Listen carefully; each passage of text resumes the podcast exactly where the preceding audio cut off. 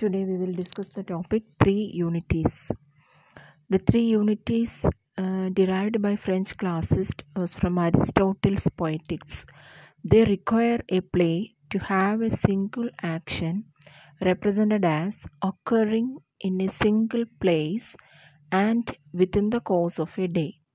These principles were called unity of action, unity of place, and unity of time.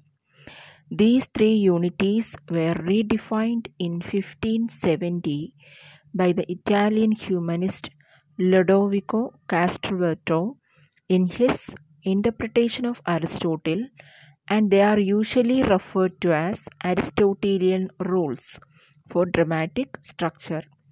It represents a perspective theory of dramatic tragedy that was introduced in Italy in the 16th century and was influential for three centuries.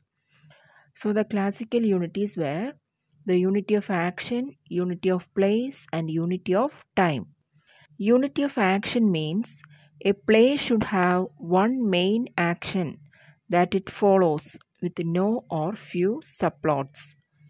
Unity of place means a play should cover a single physical space and should not attempt to compress geography, nor should the stage represent more than one place.